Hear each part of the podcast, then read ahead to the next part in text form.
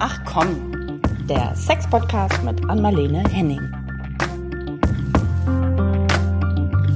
Hallo und herzlich willkommen zu einer neuen Runde von Ach komm. Und ich sage es gleich vorab, wir sitzen hier zu viert. Natürlich mit der lieben Ann-Marlene, die heute ein bisschen angeschlagen ist, oder? Ja, fünfter Tag meiner Grippe, aber ich habe eine Tablette reingeworfen. Ich weiß, das ist nicht therapeutisch wertvoll, aber es gibt einige welche Gespräche, die man führen muss und sollte, wenn die geplant sind. Und heute ist davon eins. Und deswegen bin ich da. Genau, dann ähm, verrate ich auch gleich, wir sitzen hier mit zwei Gästinnen und zwar mit der Bettina, die ist Geschäftsleiterin vom Verein Lichensklerosis und sitzt in der Schweiz. Das werdet ihr auch gleich ein bisschen hören. Und äh, der Claudia, die genauso wie Bettina betroffen ist von Lichensklerosis. Habe ich das jetzt richtig gesagt? Ich hatte solche Angst, dass ich mich verspreche. Absolut korrekt. Ja? In meinem Falle, ja. Danke. Hallo aus der Schweiz. Und Claudia, was meinst du? Holen wir dich auch gleich mit ins Boot hier. Ja, absolut. Prima. Ähm, Bettina, du hast gerade schon im Vorgespräch gesagt, du hast so viel zu erzählen und ihr möchtet gerne so viel aufklären. Äh, wir haben schon gemerkt, dass das auch absolut äh, nötig ist. Ann-Marlene hat es gesagt, sie wusste bislang auch noch nicht, so viel. Ich äh, kann so ein bisschen verraten. Ich wusste ein bisschen was, weil wir in der Familie auch, ein, auch einen Fall haben. Und Bettina, jetzt kommst du. Ich übergebe mal erstmal an dich das Wort.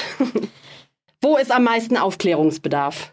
Überall, auf ganz, ganz vielen Ebenen. Und du, äh, du äh, sagst gerade das von der Familie, ist ein gutes Stichwort, weil ja. der Lichensklerosus, äh, Klammer auf, eine Autoimmunerkrankheit, äh, Erkrankung, die im Intimbereich sich abspielt, ist familiär gehäuft. Das heißt, viele Betroffene haben auch im familiären Umfeld ähm, andere Personen, die auch betroffen sind. Und da beginnt schon die erste Schwelle.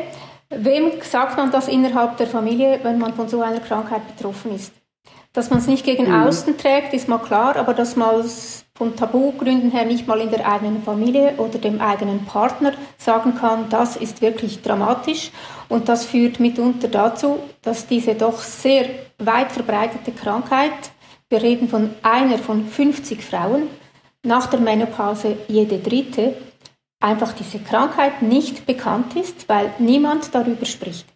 Das heißt nicht, dass sie selten ist möchte ich gleich einwerfen, weil ich, ich verstehe ja, was du sagst. Man sagt nichts, aber lange kann man ja gar nichts sagen, oder? Was man hat. Ja. Weil man nicht weiß, was man hat, oder? Absolut. Man sucht im Netz. Heutzutage hat man ja. zum Glück das Internet und äh, ich habe meine Diagnose eigentlich mir selber auch selber gestellt, schlussendlich. Ah. Viele Frauen suchen ganz lange selber, weil sie tabu behaftet nicht unbedingt immer dann damit zum Arzt gehen wollen. Viele denken, das Jucken und das Brennen, was die Hauptsymptome sind, das sei dann wieder mal ein Pilz. Und es ist natürlich so, wenn man ständig zum Arzt geht wegen Pilz, ist es einem irgendwann auch mal peinlich, geht man vielleicht gar nicht mehr, geht zur Apotheke, holt sich selber irgendwelche Medikamente rezeptfrei, die nützen dann vielleicht ein bisschen, dann geht das wieder weg. Und das Fiese daran ist, dass diese Krankheit in Schüben auftritt. Kann also sein, dass diese Eigenbehandlung vorübergehend hilft und dann kommt das ein Jahr, ein halbes Jahr, einige Monate oder auch vier Jahre später wieder. Und dann macht man den Link nicht mehr unbedingt zu dieser ersten Episode oder der zweiten, der dritten. Und dieses Kratzen und Jucken, was viele haben, was ja nicht immer ein Lichensklerosus sein muss, das ist was, was man halt nicht so gern darüber redet, weil man sofort denkt, ja, ist nicht so sexy Thema, dem Partner gegenüber natürlich auch nicht. Und das führt dazu, dass Frauen, die keine Diagnose haben, schlecht darüber reden oder nicht reden und die Frauen mit der Diagnose erst recht nicht reden, aus ja, Angst ja. vor Stigmatisierung. Claudia, vielleicht holen wir dich jetzt mal direkt rein. Du sitzt da. Äh, wie war das bei dir? Äh, bist du direkt auf die Idee gekommen oder wie war da deine Geschichte, bevor die Diagnose dann ähm, gefällt wurde? Nee, gar nicht. Also ich hatte ungefähr, seit ich so 40 war, ähm, gelegentlich mal Jucken. Das war vor allen Dingen immer um die Periode rum. Da ich auch eine starke Duftstoffallergie habe, habe ich das dann auf die Binden geschoben, habe dann andere genommen. Da war es dann auch wieder besser. Da war das noch nicht so stark ausgeprägt. Und irgendwann fing es aber an, dass ich da ständig ein Brennen hatte, ähm, Jucken, aufgerissene Hautstellen. Dann hatte ich zufällig einen Artikel in der Zeitung gelesen, da stand dann, ja, das sind die Wechseljahre, das kommt alles vor, auch Schmerzen beim Geschlechtsverkehr, alles völlig normal. Ja, dann habe ich gedacht, na gut, ne? Habe es dann aber beim nächsten Frauenarzttermin angesprochen. Dann meinte sie auch, ja, das könnten die Wechseljahre sein. Sie kommen ja da so jetzt in ein Alter. Ich glaube, das ist ein Spruch, den jeder von uns irgendwie in dem Alter kennt, wenn er denn mal zum Gynäkologen geht. Ähm, ja, habe dann erstmal so eine so eine Salbe bekommen, die ich nehmen sollte äh, als Fettpflege. Und das wurde aber nicht besser. Es wurde nicht besser. Dann bin ich nochmal hingegangen, da habe ich gesagt, es hilft nicht. Ich habe auch aufgerissene Stellen. Aber wie das immer so ist, da war dann nur eine kleine Stelle aufgerissen und ja, das, dann habe ich noch ein Öl bekommen, was ich nehmen sollte. Dann habe ich irgendwann eine heftige Blasenentzündung bekommen, die überhaupt nicht mehr wegging. Dann bin ich irgendwann nochmal hin, dann auch schon etwas in Alarmbereitschaft und habe gesagt, was ist das denn jetzt? Das geht überhaupt nicht mehr weg und ich habe auch das Gefühl irgendwie, dass sich das verändert im Vulva-Bereich, konnte es aber nicht genau benennen. Ähm, ja, dann habe ich äh, eine Behandlung gegen eine Vaginose bekommen, aber auch gleichzeitig eine hm. Cortisoncreme, aber ohne Erläuterung, warum ich die so genau bekomme. Oh, okay. Und äh, das zog sich letztendlich, um es kurz zu machen, noch über den ganzen Winter hin. Dann habe ich auch noch eine andere Gynäkologin aufgesucht. Die hat auch gesagt, na ja, außer so einer leichten Rötung, da sehe ich da nicht groß was. Ähm, ja, bis irgendwann ich merkte, dass meine, unter der Dusche habe ich das gemerkt, dass meine kleinen Schalenlippen, die relativ groß waren, plötzlich irgendwie fast verschwunden waren. Und da bin ich dann oh, okay. nochmal hin und dann äh, habe ich die Diagnose dann bekommen. Da war es aber auch schon wirklich sehr gut sichtbar. Und ähm, okay. letztendlich war dieses Cortison, was ich da bekommen habe, eins der Klasse 3 und war für meinen starken Schub dann zu schwach. Ich bin dann noch zu einem anderen Gynäkologen, weil ich habe dann einen riesen Schock bekommen als ich mich da mal informiert habe über die Erkrankung ähm, im Netz, obwohl die Gynäkologin mm. sagte, jetzt gehen Sie bloß nicht ins Internet, jetzt googeln Dann Sie das recht. bloß nicht. Ja. Ich habe schon mal weinende Patientinnen da bei mir sitzen gehabt. Mm. Habe ich das denn doch gemacht, weil so viel Erläuterung hatte ich halt nicht bekommen zu der Erkrankung, die mir mm. bis dahin völlig unbekannt war. Ja, Bettina, kann ja. man sagen, dass sich diese Geschichten so oder so ähnlich häufen? Die sind sehr ja. häufig. Also ich habe Dutzende ja. von Frauen jeden Tag ähm, per E-Mail oder am Telefon, die genau diese Geschichten ähm, schildern. Und das Problem ist, dass eben häufig auch die Gynäkologen in der Ausbildung dieses Krankheitsbild nicht kennengelernt haben. Das ist nicht ihr Fehler. In dem Sinne will der Verein auch nicht sagen, sie machen was falsch, aber es braucht jetzt die Aufklärung, dass die künftigen Generationen von Frauen hier früher diagnostiziert werden. Weil wenn die Krankheit nicht früh genug diagnostiziert wird, verändert sich das Hautbild. Also die, die Vulvalippen, man nennt sie jetzt ja nicht mehr die Schamlippen, aber es ist immer noch in uns drin, ist auch. Ja, an Marlene predigt das auch regelmäßig. Wenn man eben das Wort an Schamlippen sowieso für sich selber verwendet, ist ja schon das Schamwort im Raum und äh, man kann da weniger offen darüber reden. Aber die bilden sich zurück, die verkleben auf die Klitoris verklebt und das hat schlussendlich Ausmaße, also wenn man es dramatisch schildern will, wie eine Frau, die beschnitten wurde. Dann sind dann einfach noch die Öffnungen da, ähm, minder oder weniger funktionstüchtig. Und das kann man, auch den Vulvakrebs, der sich dann bilden könnte, das kann man alles verhindern, meistens mit einer frühzeitigen Diagnose. Und die Diagnose da der Arzt sie heutzutage nicht früh genug stellt, es braucht drei bis vier Ärzte und mehrere Jahre im Durchschnitt bei den Frauen, bis sie die Diagnose haben. Da, deshalb möchten wir die Frauen auch mit diesem Podcast aufklären, dass Jucken und Brennen nicht normal ist und dass man sich da selber drum kümmern muss, weil der Apotheker, der kennt die krankheitlichen Sklerosus nicht. Viele Gynäkologen kennen die Krankheit ungenügend. Wer sie kennen würde, das sind die Dermatologen. Aber wir Frauen mit Problemen im Intimbereich, wer von uns geht zum Dermatologen und sagt, ich habe ein Problem in der Intimzone? Das ist Gärtchendenken und leider war bisher auch so, dass der Gynäkologe dann nicht auf die Idee kam, weil wir die Vulva, das äußere Geschlechtsteil der Frau, nicht studiert hat, dass er da unbedingt dann die Frau sofort weiterschickt zu einem Dermatologen. Und es ist ja auch nur die Vulva, die Vulva betroffen und nicht die, die Scheide. Ne? Das habe ich äh, in meiner Vorbereitung gelesen. Also da breitet sich nie aus. Es ist auf der, die äußere Genitalregion, richtig? Das ist richtig, aber der Scheideneingang, mhm. etwa ein Zentimeter okay. rund um den Eingang auch hinein, ist dann eben auch betroffen. Häufig auch von massiven Verspannungen, weil diese Frauen so okay. lange in Schmerzen und Beschwerden sind Und dann diese Spannungen im Körper, die lösen weitere Probleme aus. Geschweige denn natürlich mhm. Geschlechtsverkehr wird schwierig, wenn das einreißt, immer wieder weh macht.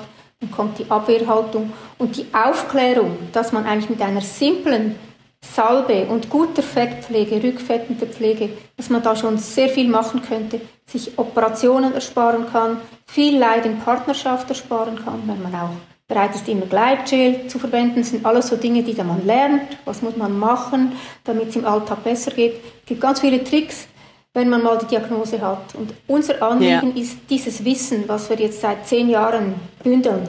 Da gab es vor zehn Jahren nichts. Aber einfach nichts. Ja. Nee. Das ja. an die no. Frau zu bringen. An die Frau und an die Töchter und an die Großmütter und an die Nachbarn. Weil es ist ja. so wichtig, dass hier einfach mal aufgeklärt wird, es gibt diese Krankheit und die ist nicht selten. Man spricht nur selten darüber. Ja, an Marlene, du hast ja gesagt, du wusstest auch äh, noch gar nicht so ja, wirklich viel darüber nee, als Sexologin. Genau, nein, nein, also der, der wieder der zufällige Witz ist, dass gerade letzte Woche jemand bei mir war, die es wusste, dass sie das hat. Aber ah trotzdem sich nicht so richtig aufgeklärt fühlt. Und ich habe ihr gesagt, wir, wir nehmen deswegen dazu auf. Und da war auch ein interessanter Zusammenhang, weil sie beschrieb dann Symptome. Sie, sie sagte, sie hätte ihr Lichensklerose ganz, also das funktioniert bei ihr mit den Cremes, es kommen nicht so viele Schübe und so weiter. Und die hätte, hat aber immer noch, ja dann andere, auch menopausale Probleme. Und da war es tatsächlich für mein Gefühl eher andersrum, dass sie alles auf ihr Lichensklerosus zurückgeführt hat. Und und, und äh, äh, aber ganz normale menopausale Probleme hat, weil da ging es nämlich ums Weiter innen. Also es war aber ganz, ganz klar, dass sie, sie, ja, sie sagt, oh, da werde ich mal den Podcast hören, ich würde viel mehr gerne wissen wollen. Und ab jetzt kann ich euch empfehlen, das kann ich wirklich mit gutem Herzen. Ich habe euer Material gelesen, gesehen. Ähm, und das ist Wahnsinn. Das ist doch, gehört zu Allgemeinwissen. Also ihr habt auch ein, ein, ein sage ich wirklich so gemeint, weil man denkt, hä, will ich mal hier mit ausbügeln. Das ist, ja, was ist das? Lichensklerose, das ist viel zu selten, das betrifft mich nicht. Nein. Und da, da ihr auch ein kleines Heftchen, ihr nennt das Buch, es sind kleine Bücher äh, für, für Kinder und für Jugendliche, also für Familien äh, gemacht habt, das, das das ist für mich, das war so eine Überraschung für mich und wie wichtig das war. Und das wollte ich sagen mit meinem Finger, den ich die ganze yeah. Zeit in die Luft gehalten habe. Man denkt, Juchen, äh, ähm, Jucken brennen und dann Salbe, äh, ja, dann hört das irgendwann auf. Aber was für mich so überraschend war, war was ganz anderes. Und ihr habt es kurz erwähnt. Diese Atrophie dass es nicht mhm. nur darum geht, es ist eine Krankheit, wo es immer weiter juckt und brennt und dann kann man das ein bisschen eindämmen, sondern dass ein Organ sich zurückbildet und weg ist, die Vulva. Und was ich noch mit meinem Finger sagen wollte, war, das schreibt ihr auch in euren Broschüren, dass dieses Organ an sich ja nicht Jahrhunderte entfernt wurde von der Landkarte. Und wie ihr betont, dass eine Frau wie auch bei Vaginismus, also wo sie Jahre zu wissen bekommt, sie stellt sich an. Das scheint ja hier auch zu sein bei Lichensklerosis, dass sie es selbst in die Hand nehmen muss, zu sagen, ich glaube, ich habe das und das. Und in die Hand auch, jetzt kommt das Wichtige für mich, ein Spiegel nehmen muss weil diese Atrophierung, von der äh, jetzt heute schon gesprochen wurde, genau, der kleine süße Spiegel, den habt ihr mhm. uns, euch, uns auch geschickt, ähm, dass, dass das ja auch irgendwie das erste Symptom sein kann, was man wirklich damit in Zusammenhang bringt, weil der ganze Rest sowas wie, ja, neue Blasenentzündung, äh, hier, dies, jenes und dann wieder so ein Schub und dann ja. vergehen Jahre. Aber wenn man hinguckt, dann, das ist meine Frage jetzt. Was würdet ihr sagen? Ja. Gibt es da zeitliche ähm, Dinge, die, wo man sagen kann, ja, diese, dieses Verschwinden der Vulva oder dass sie sich umbaut oder Dinge kleiner werden und so, kann man da was sagen? So schnell geht das oder? Claudia hat es ja gerade nee, eben beschrieben auch, ne? dass es ihr unter der Dusche aufgefallen ja. ist, dass ihre inneren äh, Lippen äh, ja. dann irgendwie ganz klein nur noch waren.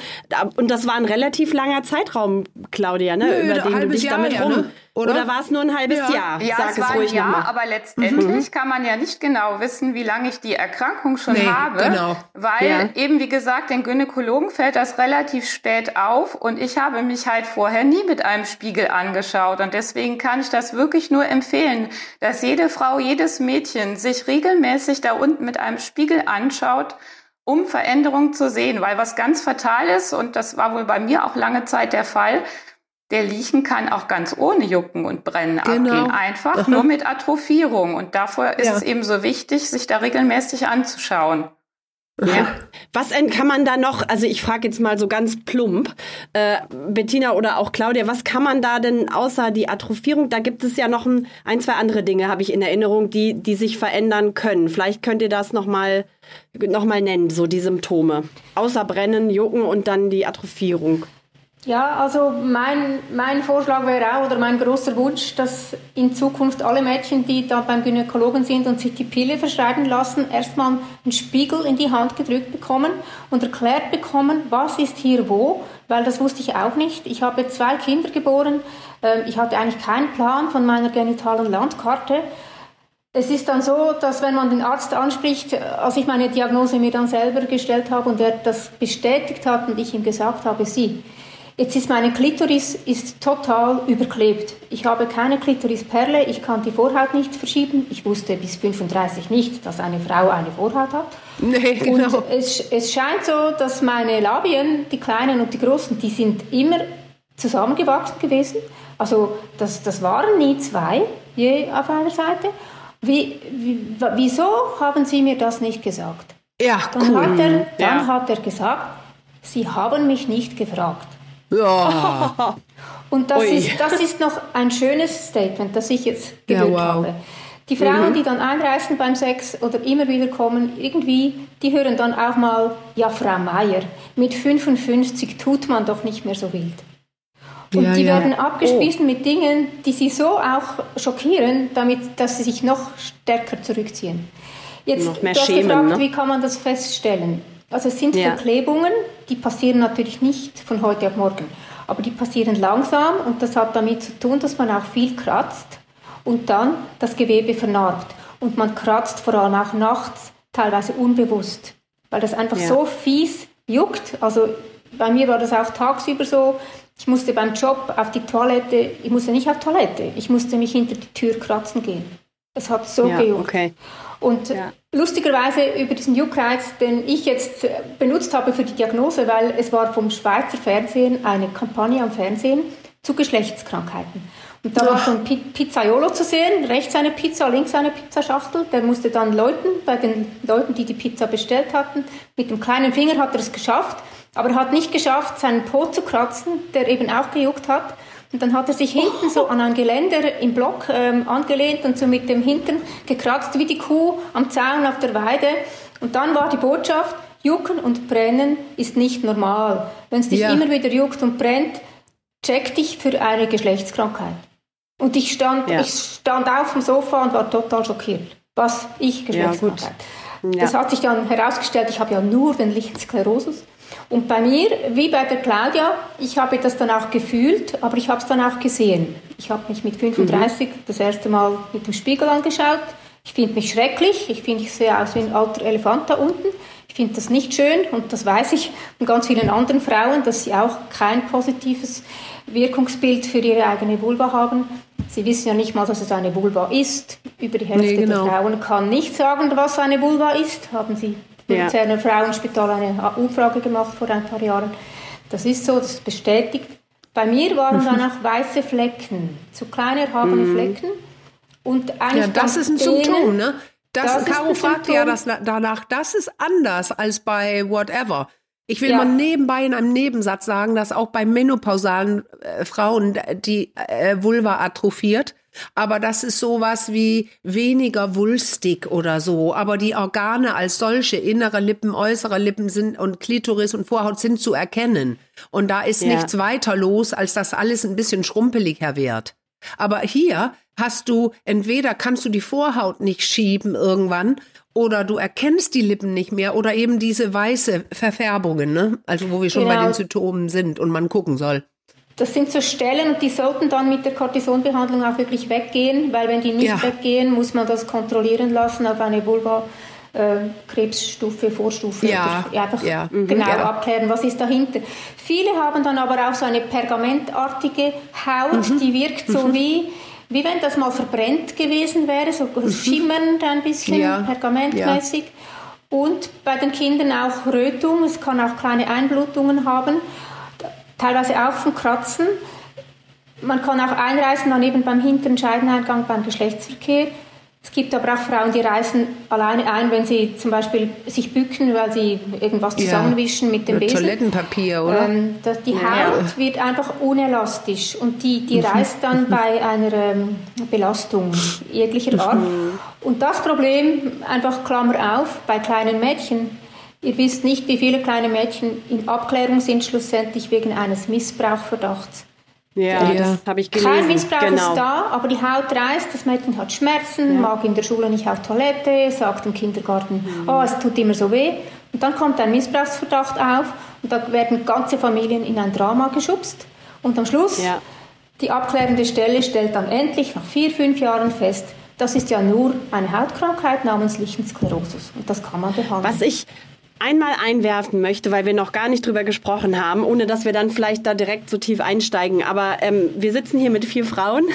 Wir sitzen hier oft in einer Frauenrunde und ich höre förmlich unsere männlichen äh, ja. Hörer. Ähm, es klingt jetzt so ein bisschen so, als sei das nur was, wovon Frauen, also nur in Anführungsstrichen Frauen betroffen sind. Tatsächlich sind aber auch Männer betroffen. Kannst du mal, Bettina, äh, so in Prozenten sagen? Ich glaube, Frauen sind deutlich mehr betroffen, aber auf jeden Fall, oder? Ja, Frauen eine von 50, das ist so die Schätzung. Erwiesen ist es nach den Wechseljahren eine von, ähm, eine von drei. Das ist und viel, bei den ja. Männern ist es einer von 1000 und bei okay. den Mädchen eins von 900. Auch das ist nicht selten, gilt nicht als seltene Krankheit. Zu den Männern muss ich noch sagen, wahrscheinlich wäre die Männerquote wesentlich höher. Da aber hm. viele Jungs im Kindesalter schon beschnitten werden aus kulturellen oder irgendwelchen anderen Gründen, wird ja da die Vorhaut entfernt. Und eine der genau. ersten Maßnahmen bei Männern, wenn die betroffen sind, wird die Vorhaut entfernt im Normalfall komplett oder teilweise, je nach Urologe und Chirurg, weil der Lichensklerosus sich hauptsächlich auf der Vorhaut abspielt, in einem ersten ähm, Zyklus so quasi, dass die Vorhaut enger wird, dann können sie die Vorhaut nicht mehr über den Penis streifen und das führt zu Problemen. Wenn das entfernt ist, ist häufig der Lichen auch weg. Und das heißt, ja. wenn man jetzt alle diese Vorhäutchen biopsieren würde von Jungs, die beschnitten ja. werden, wüsste man vielleicht schlussendlich mehr, wie viele Männer sind wirklich betroffen, weil bei vielen wird das Problem entfernt, bevor es eigentlich überhaupt lostreten kann, weil die Autoimmunerkrankung, ja. die kann man auch ein Leben lang in sich tragen und sie bricht nicht aus. Es braucht ja dann häufig auch einen Trigger. Und bei den Männern ist es, sind sie, vielfach die Jungs, die dann eigentlich, wenn sie älter werden, können die Vorhaut nicht richtig runterziehen, dann wird geguckt. Aber auch bei Männern mhm. im Erwachsenenalter kann das durchaus passieren in einem zweiten Stadium dann auch, dass die Eichel weiße Flecken kriegt und die mhm. lassen sich nicht wegschneiden, äh, klar. Und bei den Männern kann der Lichensklerosus unbehandelt dann wie auch bei den Frauen auf die Harnröhre sich verlegen und da ist ganz schwierig dann auch mit, mit dem Urin lösen. Ja, also uns haben nämlich, ich deswegen werfe ich es auch noch mal rein, haben ähm, Hörer geschrieben direkt und sich gewünscht, dass wir auch über die Männer sprechen. Ähm, genauso wie du es gerade beschrieben hast, war es in den Fällen auch. Was dann äh, tatsächlich aber auch äh, Probleme gemacht hat, waren dann die Folgen, die dann wiederum die Beschneidung äh, hatte. Ähm, ich glaube, da können wir jetzt an dieser Stelle ähm, nicht so ganz intensiv drauf eingehen. Da müssten wir mal im Anschluss überlegen, ob wir da vielleicht noch mal eine extra Folge zu aufnehmen, damit wir die die Männer da, die betroffen sind, auch nicht so im Regen äh, stehen lassen, weil das, das, hat schon auch zieht auch ordentlich noch mal was nach sich. Ne? Zwar ist, sind die Liechen dann mitunter ja äh, oder Liechensklerosis ist dann äh, zwar weg durch die Beschneidung, aber ähm, es geht ja dann trotzdem auch noch weiter. Ich habe eine Frage. So, Können die Männer ja. das schneller feststellen? Also die, wir wissen ja, die Frauen gucken nicht hin, der Penis hängt vorne. Oder gibt es da ein ähnliches Problem? Falsche Diagnosen äh, oder, oder, oder? Ja, gibt's. Also die Männer haben bessere äh, anatomische Bedingungen, um sich das anzusehen. Sie haben aber noch mehr Hemmungen, darüber zu reden und sich auch mhm. selbst beim Arzt zu zeigen wie die Frauen. Also für die Frauen ist es schon nicht einfach, aber ich merke bei den Männern auch da, wir fördern eigentlich den Austausch. Wir möchten die Männer ja auch äh, unterstützen, aber da ist viel weniger Bereitschaft, sich zu öffnen oder nur schon einen kleinen Bericht über die eigene Sache äh, zu schreiben, über die eigene Geschichte. Und ich möchte einfach die Männer ermuntern, sich nicht einfach damit zu verschließen und einzuigeln. Es gibt jetzt die Informationen und die haben wir auf der Webseite auch bereitgestellt, auch Interviews mit Experten. Und wenn man sich die Zeit nimmt und sich das anhört, sich die Zeit nimmt, das alles liest, dann weiß man sehr viel. Aber man muss sich ja. halt damit beschäftigen. Ich wollte gerade sagen, wir hier jetzt schon mal an der Stelle die Info. Claudia, hast du, wie, du bist gleich dran. Ich würde nur einmal ganz kurz äh, sagen, wir äh, packen all diese Informationen, auch wie man Kontakt zu dir aufnehmen kann, Bettina, und zum Verein, packen wir in unsere Show Notes, damit äh, da auch Betroffene äh, bei euch Hilfe bekommen können. Einmal über die Website und äh, vielleicht auch im, im äh, direkten Austausch. Und äh, Claudia, du wolltest, glaube ich, habe ich dich gerade, wir können dich ja leider heute nicht sehen, einmal hier für unsere Hörerinnen und Hörer. Deswegen muss ich mal nachfragen, wolltest du gerade was sagen? Ja, richtig. Ich wollte halt nochmal sagen, dass das Wichtigste auch ist, dass man die Erkrankung eben nicht kennt. Und deswegen kommt man nicht auf die Idee, dass diese Symptome eben einer bestehenden Erkrankung zuzuordnen sind. Und deswegen ist halt auch die Aufklärung so unendlich wichtig. Weil, ähm, wie gesagt, ich ja auch länger nicht wusste, was mit mir los ist. Und so geht's ganz vielen Frauen. Weißt du, glaubst du nicht auch dieses, ähm, Claudia, glaubst du nicht auch, da, da spielt auch rein, wie wir es so gewohnt sind, sind Dinge zu erdulden. Also ja, ich meine, ja. ja. dann kommt, oh, dann geht's wieder weg, ja, dann kommt's wieder oder no, dann tat's weh beim Geschlechtsverkehr, ja, dann mache ich aber trotzdem mal mit oder also dieses ich nehme mich nicht ernst genug zu sagen, du hast es, äh, also es wurde mehrfach von beiden gesagt, Jucken und Kratzen ist nicht normal. Richtig, genau. Ein andauerndes oder immer wiederkehrendes. Aber meint ihr nicht, das hat viel mit dem, was Frauen gelernt haben, zu dulden, ertragen, zu tun, dass wir so lange auch damit rennen? Ja, ich habe mich um alles andere gekümmert, aber ja. nicht um mich selber. Das ist ja. mir da bewusst geworden und das hat sich auch eindeutig in meinem Leben seitdem verändert, ah. dass ich zuerst jetzt auf mich schaue. Und ja. dann auf den Rest. Vielleicht nehmen wir, wir sind ja ein Sex-Podcast. Und ähm, vielleicht, das hat ja Bettina, ich glaube, du und Claudia, weiß ich jetzt nicht, aber Bettina hatte es eingangs schon gesagt, das hat ja irgendwie auf jeden Fall auch Einfluss auf die, auf die Sexualität. Es wurde jetzt mehrfach gesagt, dass auch äh, die Haut einreißt, zum Beispiel beim Geschlechtsverkehr, manchmal auch an, äh, schon, wenn, man sich bückt, habe ich so mir gemerkt. Äh, was hat es noch? Also ich weiß auch, die betroffenen Männer, die uns geschrieben haben, hatten wirklich äh, durch die Erkrankung und dann in der Folge natürlich auch hier dann durch die Beschneidung äh, wirklich Probleme mit dem Geschlechtsverkehr. Wie, wie sind da äh, eure Erfahrungen? Wie, wie wirkt sich das aus? Was spielt Scham da vielleicht auch für eine Rolle? Eine sehr große. Äh, ich denke, sehr gut gelungen ist es einer jungen Frau aus Wien, die hat einen Film gemacht mit uns zusammen, den Cranberry Juice. Und mhm. Super Film, danke. Darf ich dir, das muss ich eben jetzt sagen, den habe ich mir gestern angeguckt. Der, der hat einen Humor und ähm, das manchmal fast Slapstick, aber der die Botschaft, die grundlegende, also ich, ich, ich fand, der hat auch, glaube ich, irgendwelche Preise gewonnen oder so, ne? Das ist wirklich, es war toll zu sehen, weil da spürt man richtig, jemand hat was und es spielt in allen Bereichen in ihrem Leben eine Rolle. Und egal was sie tut, sie kommt nicht voran. Niemand nimmt's ernst und sie bekommt ihre Hilfe bis zum bitteren Ende des Films, ein sehr kurzer, nicht das, was es eigentlich hätte geben müssen.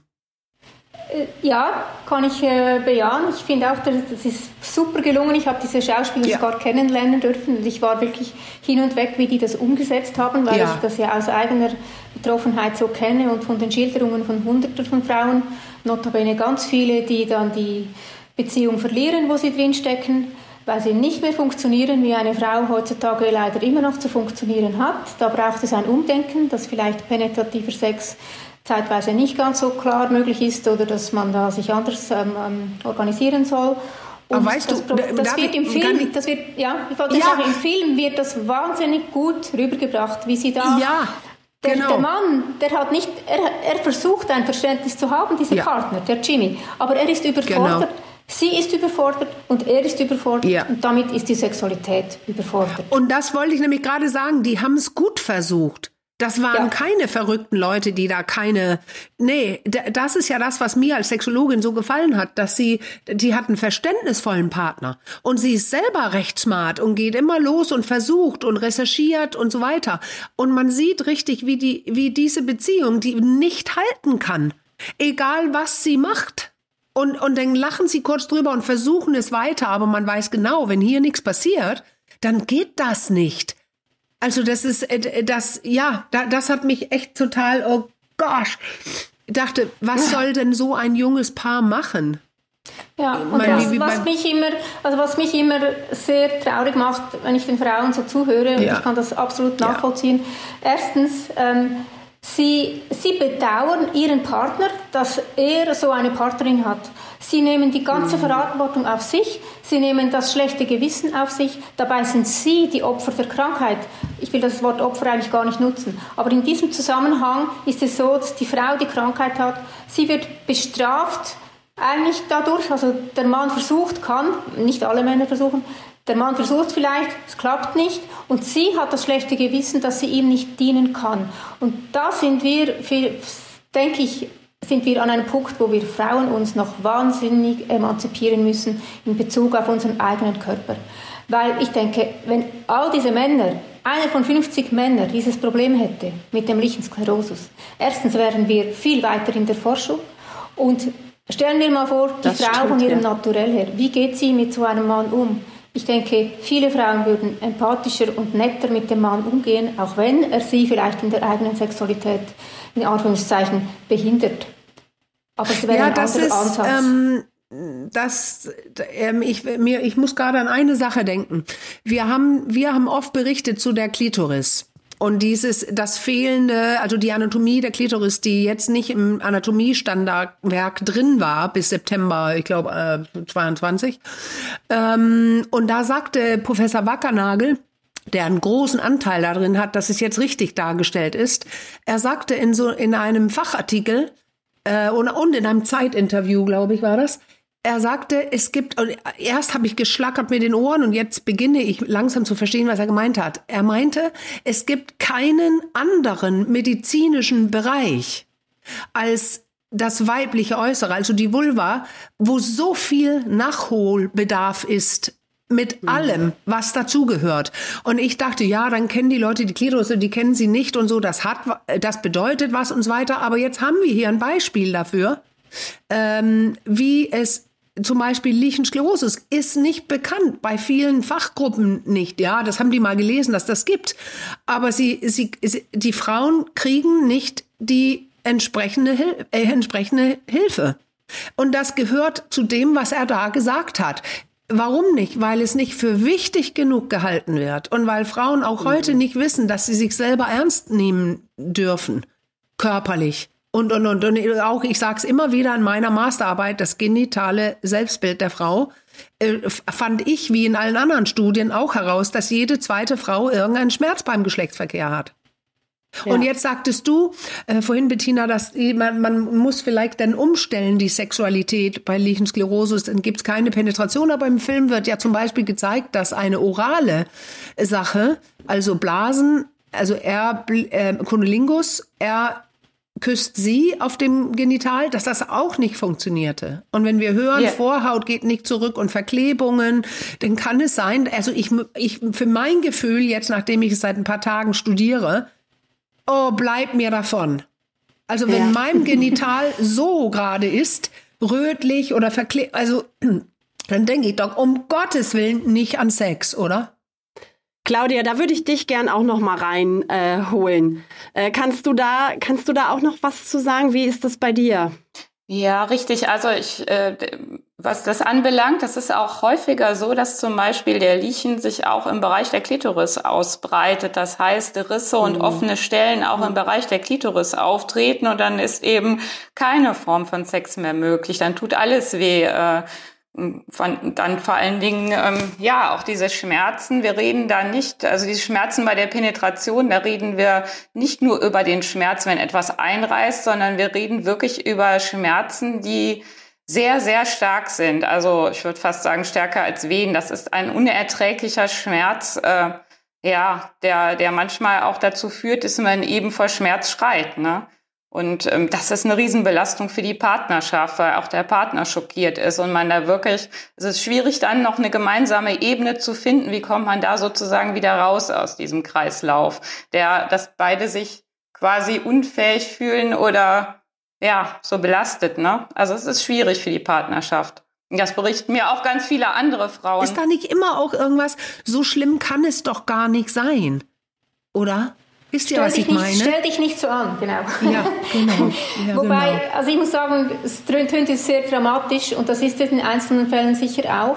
Aber die gute Botschaft, und die möchte ich eigentlich hier vermittelt auch haben, wenn man die Krankheit erkennt, wenn man sie behandelt, dann haben wir heute die, wir haben die Erfahrung nach zehn Jahren mit einigen wenigen Experten. Leider sind nicht so viele Ärzte an diesem Thema interessiert, weil es lässt sich leider nicht viel Geld verdienen. Und in Deutschland insbesondere haben die Gynäkologen keine Zeit, sich diese ganzen Geschichten dieser Frauen anzuhören, die sie eigentlich deponieren müssen, damit man sich überhaupt ein Bild machen kann. Aber man hat heute die Erfahrung, mit welchen Therapieansätzen man da wirklich was bewirken kann. Und ich sage immer, ich könnte meine Arbeit, ich arbeite täglich zehn Stunden nur für diese Sache. Ich könnte diese Arbeit nicht leisten, wenn es mir selber schlecht gehen würde, weil dann könnte ich mich mit dem Thema nicht mehr befassen. Ich habe heute ein gutes Leben, ich, habe, ich weiß, was ich tun muss, ich bin nicht immer beschwerdefrei, ich weiß aber, auf was muss ich achten. Und ich habe heute eine Sexualität, die sehr befriedigend ist, hat sich ein bisschen verändert, aber es kommt immer auch auf den Partner drauf an. Und Frauen, die zum Beispiel einreißen beim Sex, da gibt es auch heute, wissen wir, mit denen, da kann man sich anlernen, antrainieren, wir helfen den Frauen. Man kann da eine Elastizität in das Gewebe zurückbekommen, auch mit viel Entspannungsübung. Das ist ein ganzes Thema, ein eigenes Thema, die ganze Beckenbodensache mit der Verspannung, die viele haben, auch im Nacken, im Rückenbereich macht alles Auswirkungen auch auf das Becken und da kann man ganz viel erreichen, aber man muss es wissen, was man tun soll. Ja, dass es und zusammenhängt. Der, der Organismus Genau. ist ja ein Flucht und Angriff und dann spannt Ja. man immer an. Bei Ja. Schmerz spannt man immer an und das wird zu Überspannung. Ja, und die, Ja, schöne, die schöne, auch- vielleicht noch eine letzte schöne Botschaft Ja. zu diesem Thema. Im Gespräch mit den Frauen versuche ich immer auch das Positive daran zu zeigen. Es gibt jede Medaille hat eine Kehrseite. Und Lichten zu haben, Lichensklerose zu haben, ist jetzt wahrlich nichts, was man sich wünscht. Ich habe schon Frauen gehabt, die haben gesagt, ich hätte lieber Krebs. Das ist dann ganz traurig.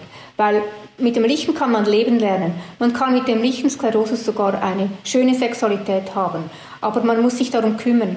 Und für mich war die Diagnose schlussendlich eine Horizonterweiterung. Und ich wäre heute nicht da, wo ich bin, wenn ich nicht diesen ganzen Weg hätte gehen müssen. Es blieb mir keine Wahl. Aber man muss sich damit beschäftigen. Indem man es einfach ausblendet, wird es nicht besser.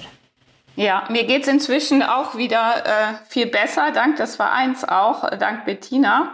Ähm, ich habe für mich jetzt auch wieder zu einem vernünftigen Leben zurückgefunden, aber erst seit es eben vernünftig behandelt wurde, der Liechen. Und das ist genau, was Bettina sagt. Unbehandelt hat man diese, diese wirklich äh, schlimmen Symptome und äh, man kann das wirklich gut behandeln. Und äh, Ja. wie gesagt, also ich führe jetzt auch wieder ein sehr zufriedenes Leben mit einer sehr zufriedenen Partnerschaft. Und ohne dass wir darauf eingehen, aber bei euch kann man downloaden und Übersichten und sehr äh, kurz gefasste Dinge, wo man genau sehen kann, das hier ist seit 2015 die standardisierte Behandlung, die viele Ärzte und Ärztinnen nicht kennen. Aber ihr habt es, man kann es downloaden und dann kann man zu, das in, auf den Tisch klatschen beim Gynäkologen und sagen, hier. Also Ja. ähm, äh, ihr, äh, es gibt äh, mittlerweile ähm, Studien, die belegen, dass das und das und das getan werden muss. Man kann das dann nicht ähm, heilen, aber man kann es lebbar machen und ni- nicht symptomfrei die Schübe kommen, aber, aber man weiß genau, was man denn tun soll. Ey, mi- Mich erinnerte das ein bisschen in der Behandlung an einige der Frauen, die im, die Hormone nehmen auch, die Symptome werden schlimmer, dann schiebt man ein bisschen mehr nach, äh, also mehr Creme, weniger Creme, aber eigentlich immer feucht und ähm, weich halten, also ähm, mit Fettcreme. Aber wir wollen da nicht reingehen, Ja. glaube ich, aber Doch, feucht und weich ist das Stichwort. Ich versuche die Frage schon die ganze Zeit Ja, zu stellen, die eine Hörerin uns nämlich Ah. gestellt hat. Die hat nämlich auch geschrieben zum Thema Lichensklerosus, ist aber darauf aufmerksam geworden durch unsere Folge oder äh, kam auf die Idee durch unsere Folge zum V-Steaming, also zu diesem Vulva-Steaming. Und ähm, hat gefragt, ich weiß nicht, ob euch das was sagt, so diese Dampf-Sitzdampfbäder, die man so machen kann und die Vulva bedampfen kann. Und sie stellte sich die Frage, ähm, ob, ob das vielleicht in dem Fall auch hilft. Oh. Ob das eine gute Sache sein kann. Ja. Ich habe das schon gehört, äh, das wird vereinzelt versucht. Wir sagen dann immer, was nicht in den Leitlinien steht oder die Ärzte nicht wissen, ähm, muss nicht heißen, dass das falsch ist. Man kann da versuchen, ich denke, das Feld ist immer offen, man soll das auch offen halten, auch was die Therapie anbelangt. Es gibt klare Sachen, was man machen soll oder könnte, aber danach muss jede Frau oder jeder Mann auch selber den Weg finden im Umgang. Es, es gibt, äh, es sind Leitlinien, die sind nicht bindend. Es ist nicht eine Richtlinie, es sind ja. Leitlinien. Ja. Das, das Vulva-Steaming das kann vielleicht helfen. Es gibt ja auch heutzutage Laserbehandlung, die gemacht wird. Gibt es zwar auch noch kaum Studien, die das belegen, dass das nachhaltig hilft, ohne Cortison später auch noch anwenden zu müssen. Ich denke, alles, was einem irgendwie gut tut, ähm, das soll man nutzen und ausprobieren. Aber es braucht halt, es braucht ein bisschen Mut und auch eine Überlegtheit und nicht sich Dinge aufschwatzen lassen. Also gerade im Laserbereich, der sehr hilfreich sein kann, das Lasern intravaginal, also in der Scheide drin, kann das helfen, die Befeuchtung und so besser ähm, da, äh, zu gewährleisten, auch in, der, in den Wechseljahren. Aber es gibt auch heute leider viel, das jetzt gemacht wird, weil sie merken, ah, Lichensklerose, ah, so viele Frauen betroffen, ah, da können wir was dran verdienen. Und das ist teuer, äh, ne? Lasern. Ja. ja. Aber ja, genau. ich finde euren Ratschlag auch sehr knapp und übersichtlich dargestellt in einigen euren Broschüren. Dieses Reizung vermeiden. Also da geht ja so weit bis Beschreibung des Slips. Also kein Tanga, nichts Enges und eher das Material Baumwolle. auf ein natürliches. Genau, mhm. und auch bei der Hygiene, was viele falsch verstehen, wenn es juckt und kratzt, oh, da muss ich noch doller sauber machen und ich nehme die Seife oder die Seife, das geht gar nicht dann, ne? Also. Nur ja. Wasser. Ja. Ist das Nur Wasser, ja. lauwarmes Wasser. Aber da wird auch, das ja. ist ein Riesenmarkt oder nur schon diese Pflegeprodukte. Und jetzt gibt es mittlerweile Firmen, die produzieren Lichensklerosus-Salben. Und wenn wir mhm. die anschauen von den Wirkstoffen her, müssen wir sagen, ja, das ist hauptsächlich Vaseline. Da kann ich, kann ich mhm. dreimal billiger Vaseline selber kaufen. Also das ist ein Markt und da wird wieder Geld gemacht oder es wird versucht. Und da muss man sich in diesem Dschungel den Weg selber bahnen. Und die Erfahrung ist, Austausch mit anderen ist extrem hilfreich. Bedeutet aber, man muss über die Schwelle gehen und sagen, hey, ich habe diese Krankheit, äh, kann ich mal darüber reden. Man muss also mehr wissen. Ich ja, ja. ja. Ich habe noch eine ganz grundlegende Frage. Gibt es unterschiedlich starke Verlaufsformen oder ist es immer so, wie es jetzt zum Beispiel Claudia äh, gerade beschrieben hat? Oder kann es auch sein, dass es nur ganz milde Verläufe gibt und bei anderen dann wiederum ganz schwere? Ist das sehr individuell? Es ist sehr individuell. Es heißt auch nicht, dass man 10 Schübe oder 50 haben muss. Das kann auch nur zwei sein. Ich lebe jetzt seit einigen Jahren sehr gut damit. Ich hatte früher viele Schübe. Es ist sehr ähm, körperabhängig, dann aber mhm. vielleicht auch gesteuert von gewissen Maßnahmen, die man zusätzlich ergreifen kann. Weniger Stress, ganz schwierig in der heutigen Gesellschaft, ja, ähm, mit ja. gewissen Sachen mit Ernährung, die vielleicht auch gewisse Stoffe dann Schübe auslösen. Das muss aber bei dir, Claudia, oder bei dir, Ann-Marlene Henning, etwas ganz anderes sein wie bei mir oder kann. Das heißt nicht, wenn du Tomate nicht verträgst, vertrage ich vielleicht Tomate sehr gut. Das ist sehr unterschiedlich. Da muss man einfach lernen, äh, zu sehen, was tut mir gut und was nicht. Und das ist, bedeutet aber, man muss sich auseinandersetzen damit. Und nicht ja. bei allen geht das komplette äußere Anteil des Genitals kaputt, Genitals kaputt. Das ist nicht bei allen das war, so. Genau, darauf zielte meine Frage so ein bisschen ab. Also wenn das jetzt unentdeckt und unbehandelt bleibt, ist die Verlaufsform dann immer ähnlich schwer, wie wir es jetzt hier beschrieben haben? Oder muss das nicht unbedingt der Fall sein? Kann es auch unbehandelt und unentdeckten milden Verlauf geben, so dass man vielleicht gar nicht auf die, doch dann am Ende doch gar nicht unbedingt auf die Idee kommt, weil das, der Leidensdruck gar nicht so groß ist? Also, oder wird der immer irgendwann sehr groß? Das weiß man dann in 50 Jahren, weil wir haben erst 10 Jahre Erfahrung und wir können ja erst ja. die Frauen eigentlich befragen, die jetzt sich an uns wenden und das ist ja auch nur ein Bruchteil. Mhm. Es sind über 1000 neue aktuell pro Jahr, die kommen, aber mhm. eigentlich könnten es auch 50.000 sein, weil die Krankheit ja. ist so äh, weit verbreitet. Ich denke, die Webseite hilft halt schon mal ganz vieles abzudecken, ohne dass man sich bei uns persönlich meldet kann sich die Information heute erlesen, aber der Verlauf ist sehr unterschiedlich und lustigerweise, also ist gar nicht lustig, aber Frauen, die dann Krebs entwickeln, das sind vielfach Frauen über 80, die einfach ganz lange nicht behandelt wurden. Ob jetzt die ja. fünf Schübe hatten Spannend. oder 25, kann kein Mensch sagen. Das kann mhm. dir auch ein Gynäkologe jetzt nicht sagen, nach der Diagnose, hast du viele Beschwerden, hast du wenig. Das wird sich erst mit den Jahren zeigen. Aber wir haben die Erfahrung, mit viel Wissen und einer guten Einstellung dem eigenen Körper gegenüber kann man schon zu einem großen Teil was selber machen. Der Rest ist Schicksal. Jetzt kommen die ganzen Journalistinnen fragen. Diese häufigen Diagnosen, die dann äh, in der Menopause oder nach den Wechseljahren äh, gestellt werden, woraus resultieren die? Weil die Frauen sich dann doch intensiver mit Symptomatik äh, befassen oder mehr Kontakt dann zu, zu Gynäkologen und Gynäkologen haben? Oder wie kommt es, dass es dann so signifikant ansteigt, dass es dann jede dritte ist? ich glaube, da gibt es einen klaren Grund, dann kann man es nicht mehr wegdiskutieren. Ja, man genau. Muss es, man muss es einfach okay. anerkennen, da ist was, was nicht normal ist. Aber das ist okay, teilweise ja. beim 25-Jährigen schon so. Da kann der Arzt das ja, Spekulum okay. nicht mehr einführen und er findet das nicht seltsam. Das finde ich ganz seltsam. Ja, richtig. Ja, das, das hast du sehr freundlich diplomatisch gesagt. Ja, ja, ich weiß nicht, vielleicht auch noch mal an Claudia, aber das ging mir auch im Vorfeld, als ich mir die ganzen Broschüren angeschaut habe, so durch den Kopf, gerade als Frauen. Also du sagst ja, die Männer sind da sehr viel verhaltener, Bettina, was so die, die Untersuchung ihres Genitals anbelangt. Aber als Frau ist man ja doch, hat man, oder viele, nicht alle, äh, sind dann so gewissenhaft äh, sehr viel Kontakt, also ab einem gewissen Alter dann ja auch immer mehr oder rund um Schwangerschaft und Geburt und so weiter, sehr viel Kontakt mit Gynäkologen und Gynäkologen und wird sehr viel da unten rum beschaut.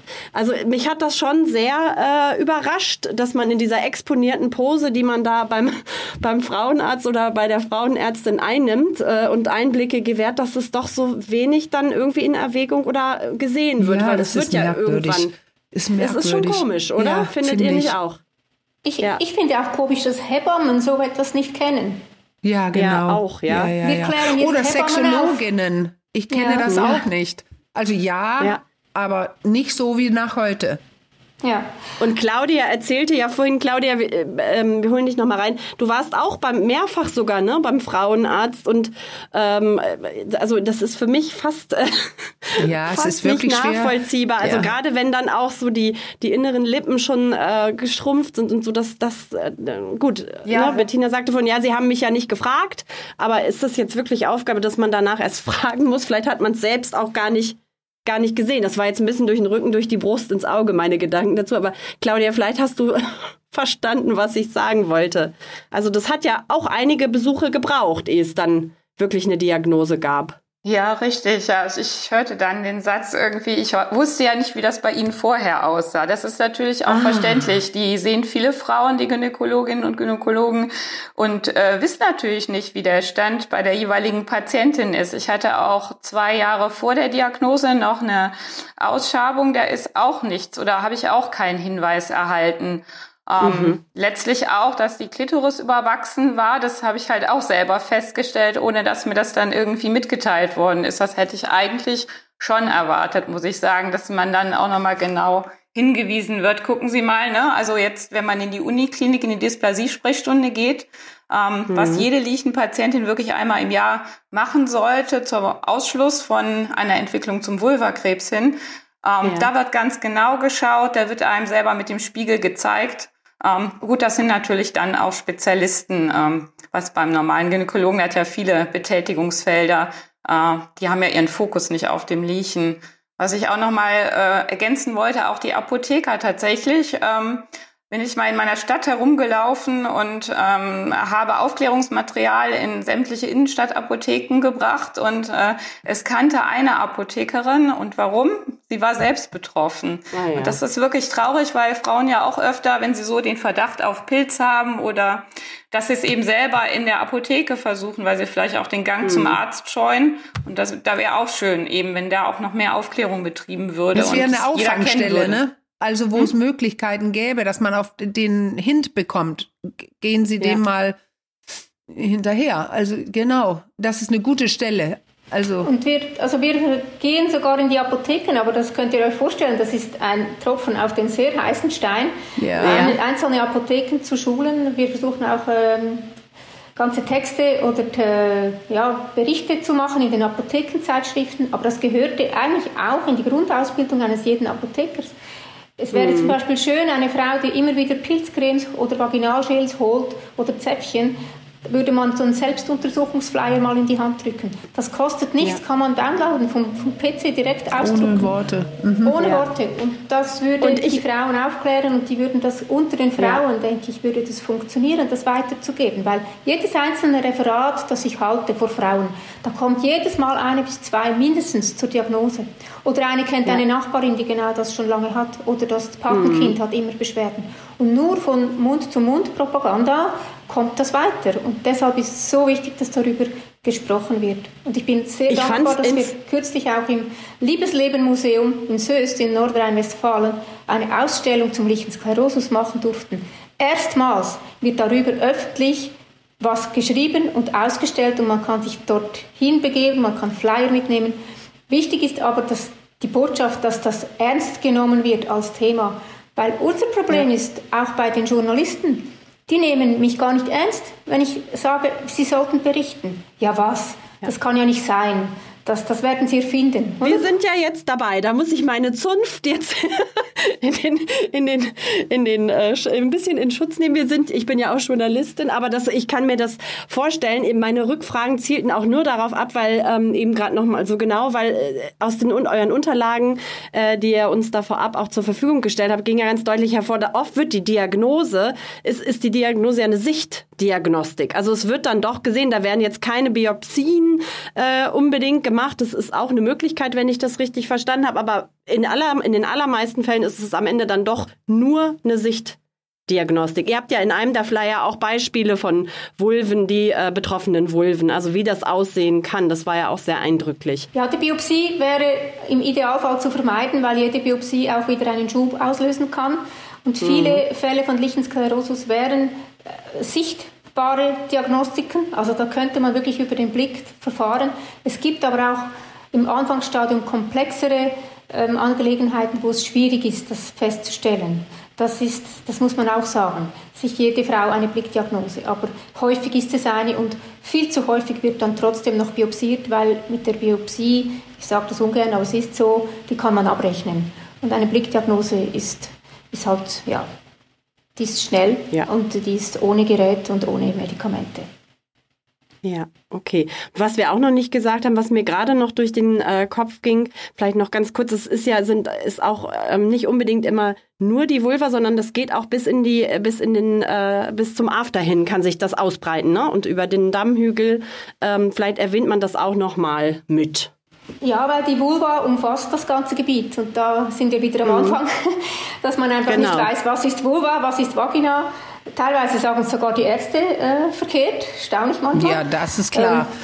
Ähm. ja, das ist ja sogar in Studien wird, äh, ich meine, äh, das ist wirklich, das habe ich noch nicht verstanden, warum in Studien gefragt werden kann, bist du mit deinem, mit dem Aussehen deiner Vagina zufrieden? Nee, weiß ich nicht, da brauche ich ein Spekulum für, das ist drin. Aber die meinen die Vulva. Also eindeutig kann man jetzt behaupten, dass auch das Fachpersonal die richtigen Worte oft nicht kennt. Und keiner schämt sich. Ich würde mich schämen.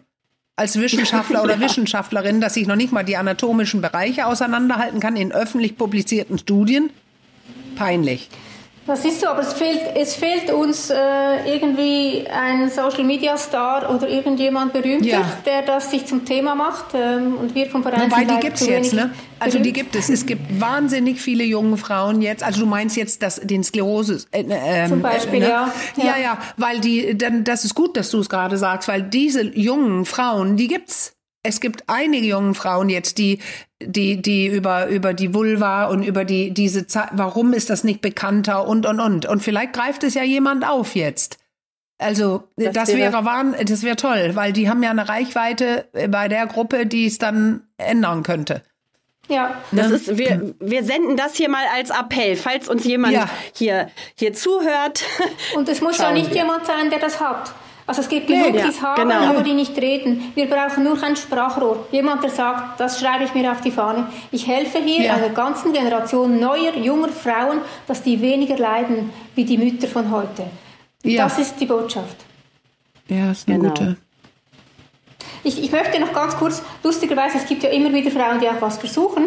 Und eine Frau hat da so ein kleines Büchlein geschrieben, das habe ich der Ann-Marlene auch zukommen lassen. Das heißt Deus Ah. ex vagina, eine genitale Messe. Da wird eine Frau beschrieben, die diesen LS hat. Und ich finde das so zutreffend, wie im Film auch mit dem Cranberry Juice. Das gibt so vielen Frauen eine Stimme. Und wir beginnen ja nur schon damit, dass wir den Betroffenen eine Stimme geben. Und es ist wichtig, dass die gehört werden, dass die sich auch gesehen fühlen, weil sie sich selber nicht ins Rampenlicht getrauen.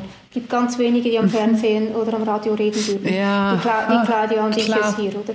Also geben wir Ja. denen eine Stimme mit, mit Büchern, Broschüren und, und Filmen, aber geben wir vor allem denen eine Stimme, die die Diagnose noch nicht haben. Die mit dem Jucken und Brennen ist nicht normal. Vielleicht jetzt beginnen, sich darum zu kümmern. Das ist die Botschaft und man kann sich informieren. Es ist jetzt alles da. Man muss es nur noch streuen. Und wir sind Und das wollte ich, die, froh. ich wollte die ganze Zeit fragen, weil jetzt überlege ich, ob nicht viele Leute jetzt denken, ja, das kostet bestimmt Geld. Wie ist es bei euch? Ich habe eure Materialien gesehen, die sind wirklich, äh, die sind hoch ansprechend und ich dachte, Ja. oh, das ist aber hochwertig gemacht und so ein Buch und so. Wie, äh, muss man da nichts für zahlen oder so, wenn man auf eure Seite geht und sowas gerne hätte? Also es, es ist natürlich so, wir sind ein Selbsthilfeverein eigentlich. Wir sind auf Spenden angewiesen, auf Mitgliederbeiträge. Wir kriegen keine EU-Zuschüsse, obwohl wir in ganz Deutschland Aufklärung leisten. Wahnsinn. Es ist, ja, wir müssen jedes Jahr schauen, geht das auf oder nicht. Wir haben teilweise Spenden von Frauenorganisationen wie Soroptimist, die haben mir geholfen, ganz viel zu drucken. Das Material können wir verteilen, aber vieles kann man mittlerweile als PDF runterladen von der Webseite und das kostet nichts. Man Wow. darf selbstverständlich bei uns Mitglied werden, das sind äh, 35 Euro im Kalenderjahr, fast jeder Arztbesuch, So, jetzt sagt man ihr jetzt, ich macht. werde Mitglied heute. Ich bin ja noch angeschlagen, aber ich melde mich ein. Das finde ich Ah, das absolut erträglich. Nein, das ist ganz wichtig dann. Also das ist ja für den Betrag und äh, wenn ich da das unterstützen kann, das möchte ich sehr gerne tun. Das, das habe ich Dank. hiermit jetzt zugesichert, in jedem Das, Fall. das schätzen wir sehr. Also wie gesagt, man kann Mitglied sein, das ist sehr schön für uns wegen der Unterstützung. Ähm, Und es ist natürlich die ganze Frage auch, wie viel Tabu ist dann da drin. Wenn man Mitglied wird, hat man auch die Möglichkeit, sich direkt mit anderen auszutauschen. Und da ist dann Ja. wirklich die, die sichere Umgebung. Das Und ist toll. Mhm. Vielleicht noch zum Thema Ärztelisten. Wir haben Ärzteliste bei uns im internen Bereich. Warum sind die nicht öffentlich? Ich möchte die sehr gern öffentlich geben, aber ihr müsst wissen, wenn wir die öffentlich geben, dann habe ich innerhalb von drei Tagen keine Ärzte mehr, die auf dieser Liste stehen, weil die mich alle kontaktieren und sagen, ich will von dieser Liste weg. Ja, Das Problem ist, bis nicht mehr Ärzte sich wirklich gut auskennen, müssen wir diesen Adressen, die wir jetzt haben, Sorge tragen, äh, mit der Hoffnung, dass sich in der Bevölkerung mehr bewegt, weil erst der Druck von der Basis, und da rede ich von allen Frauen, die auch nicht betroffen sind, erst der Druck, mehr Aufklärung zu leisten und dass sich die Ärzte, nicht alle sind nicht ausgebildet, aber es gibt auch einige, die sich leider nicht weiterbilden. Das ist immer so, in jeder Disziplin so. Aber die Ausbildungsmöglichkeiten wären da, aber man muss sie nutzen. Und man muss zuerst wissen, dass man sich dazu ausbilden könnte.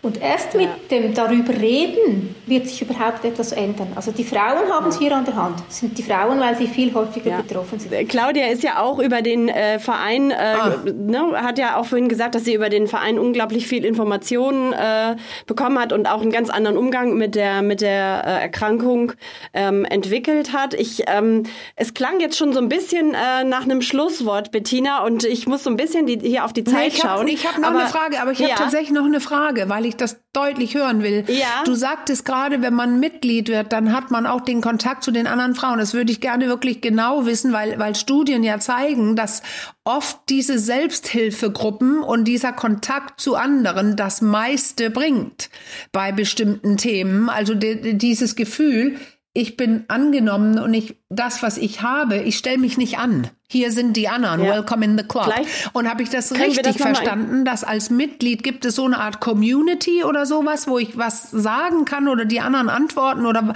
wie darf man das verstehen?